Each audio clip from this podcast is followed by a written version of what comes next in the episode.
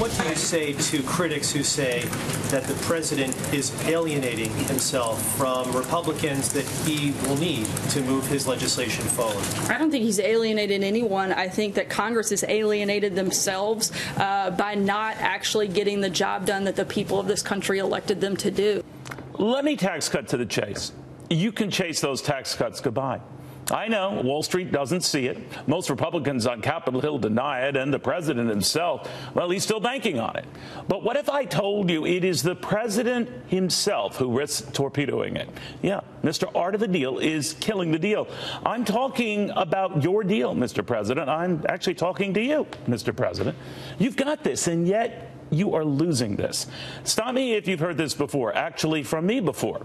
It's not that some of your ideas aren't sound, they are. It's that increasingly this erratic behavior is making me wonder whether you are. Now, I know you say that Senator Corker started all of this bad mouthing you, but last time I checked, you are the President of the United States, so tweeting out these tacky insults, well, it just seems beneath you. And I think it is going to cost you. You're running out of friends faster than you are running out of time.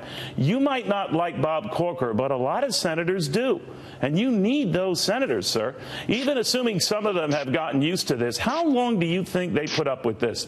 Loyalty works both ways, Mr. President, and whether you think you're justified or not punching down ain't exactly helping you punch through. Now, I'm sure ripping the establishment rates with your base, but that doesn't make your tone and conduct, to me at least, any less based. Not only does it demean a United States senator, I think it demeans you.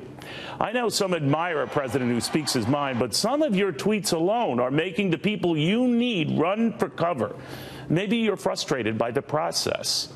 Maybe the bureaucracy's got you swamped. All I know is that you can't drain that swamp if all you're doing is throwing mud. You clearly don't like it when it's done to you. Who would?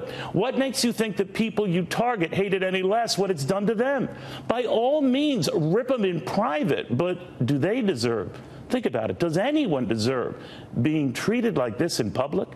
Military leaders whose wisdom you question as they serve their commander in chief without reservation cabinet members who sing your praises on cue as you bash them with abandon. How can you engender loyalty when each and all become social media pinatas? Frankly, I wonder what keeps them standing. And for you, it can't be just the thunderous applause of a base that really isn't growing. It's time to reach beyond that base. You're not president of just those voters. You are president of all voters, those who love you, and yeah, those who don't love you. I know what you're thinking, and what your supporters will no doubt soon be bashing, emailing, texting that I'm clueless, that I'm a globalist, that I'm a loser, sad. I've heard everything from fat doofus, which really hurts my feelings, to knucklehead never Trumper whatever. Just hear me out on this. You're not getting this, and you keep this up, you are losing this. I am not talking about just these tax cuts. I'm talking about just being a human being